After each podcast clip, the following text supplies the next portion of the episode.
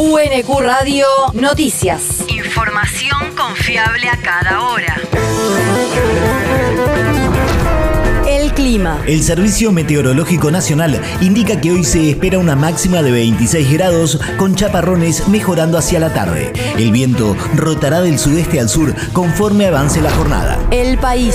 Rechazan el pedido de juez para impedir la asunción de Doñate en el Consejo de la Magistratura.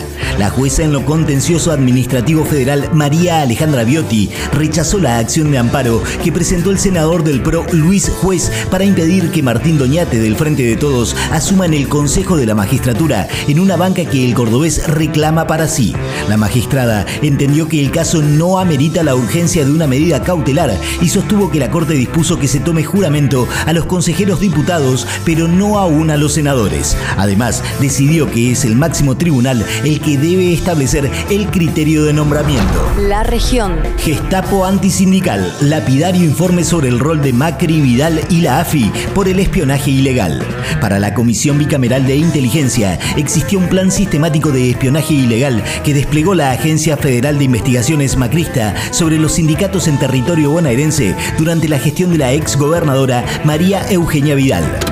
Esa tarea dio como resultado esta conclusión. Leopoldo Moró, diputado del Frente de Todos. Conclusión que está apuntalada en declaraciones de exfuncionarios de la AFI, ex espías, si querés llamarlo de esta manera, que reconocieron haber llevado adelante estas tareas ilegales, algunos de alta jerarquía, como jefe de contrainteligencia de aquel momento, Dalmau Pereira, que en la comisión y en la justicia declaró que había recibido esta orden de parte de Magdalani y de Arribas, es decir, de Macri, porque en el Sistema Nacional de Inteligencia el presidente es el máximo responsable sin intermediación alguna en el medio, no hay un ministro, secretario de Estado, etcétera, que era la de, bueno, desatar una persecución, en este caso contra dirigentes de la Unión Obrera de la Construcción de la Ciudad de La Plata, orden que dio Macri el 14 de mayo en su despacho, acompañado de arriba precisamente, Garabano, Patricia Burlich, en una reunión que confesó el ministro de Trabajo, había participado el ministro de Trabajo de la provincia,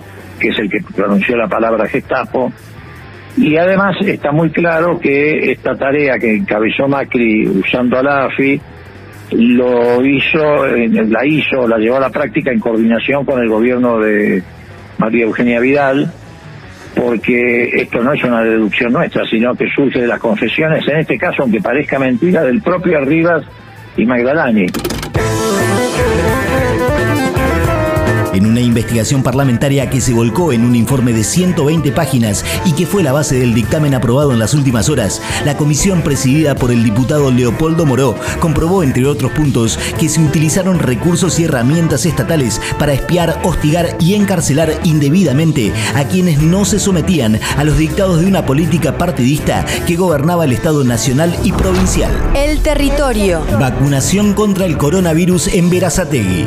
A partir de hoy, las postas sanitarias donde se llevaba a cabo la vacunación pediátrica contra la COVID-19 en Verazategui también funcionarán como vacunatorios para adultos. Además, los vecinos pueden recibir las dosis de la vacuna contra el coronavirus en las jornadas itinerantes que organiza la Secretaría de Salud Pública e Higiene Municipal en diferentes barrios del distrito. El mundo. Murió el expresidente Jiang Zemin, figura clave del ascenso de China.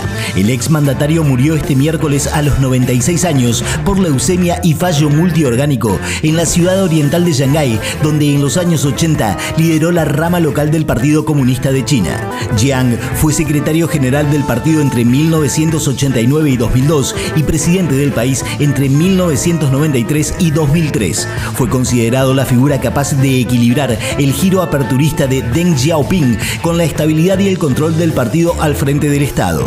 Cuando dejó el poder en 2003, había sentado las bases para el ascenso del gigante asiático a la categoría de las superpotencias, con tasas de crecimiento inéditas y tras haber forjado la imagen de un gigante global favorable a los negocios. La universidad. Recorridos Palpitamos el Mundial en la UNQ. El programa de cultura de la Universidad Nacional de Quilmes invita a docentes y estudiantes a participar de los recorridos por la exposición Rústicos Mundial, que propone aventurarse por distintos matices del fútbol a través de variadas expresiones de las artes visuales y el mural en homenaje a Diego Diego Armando Maradona. Palpitamos el Mundial se propone el reconocimiento e identificación de las prácticas expositivas en espacios compartidos con el propósito de promover hábitos de miradas de quienes integran nuestra comunidad. Además, busca generar relaciones entre las exposiciones y los contenidos curriculares. El deporte. Sergio Maravilla Martínez anunció que vuelve a boxear. El ex campeón mundial super welter y mediano dijo que reaparecerá el domingo 11 de diciembre próximo en el marco de la convención de la Asociación Mundial de Boxeo que se realizará en Orlando, Florida, donde dará precisiones acerca del nombre del oponente y del lugar específico de la pelea. Dueño de un brillante récord de 55 peleas ganadas, 3 empatadas y 2 perdidas, con 30 knockouts, Maravilla sueña con el inusual acontecimiento de disputar un título mundial a los 48 años, los que cumplirá el 21 de febrero de 2023. UNQ Radio te mantiene informado. Información confiable a cada hora. UNQ Radio, la radio pública.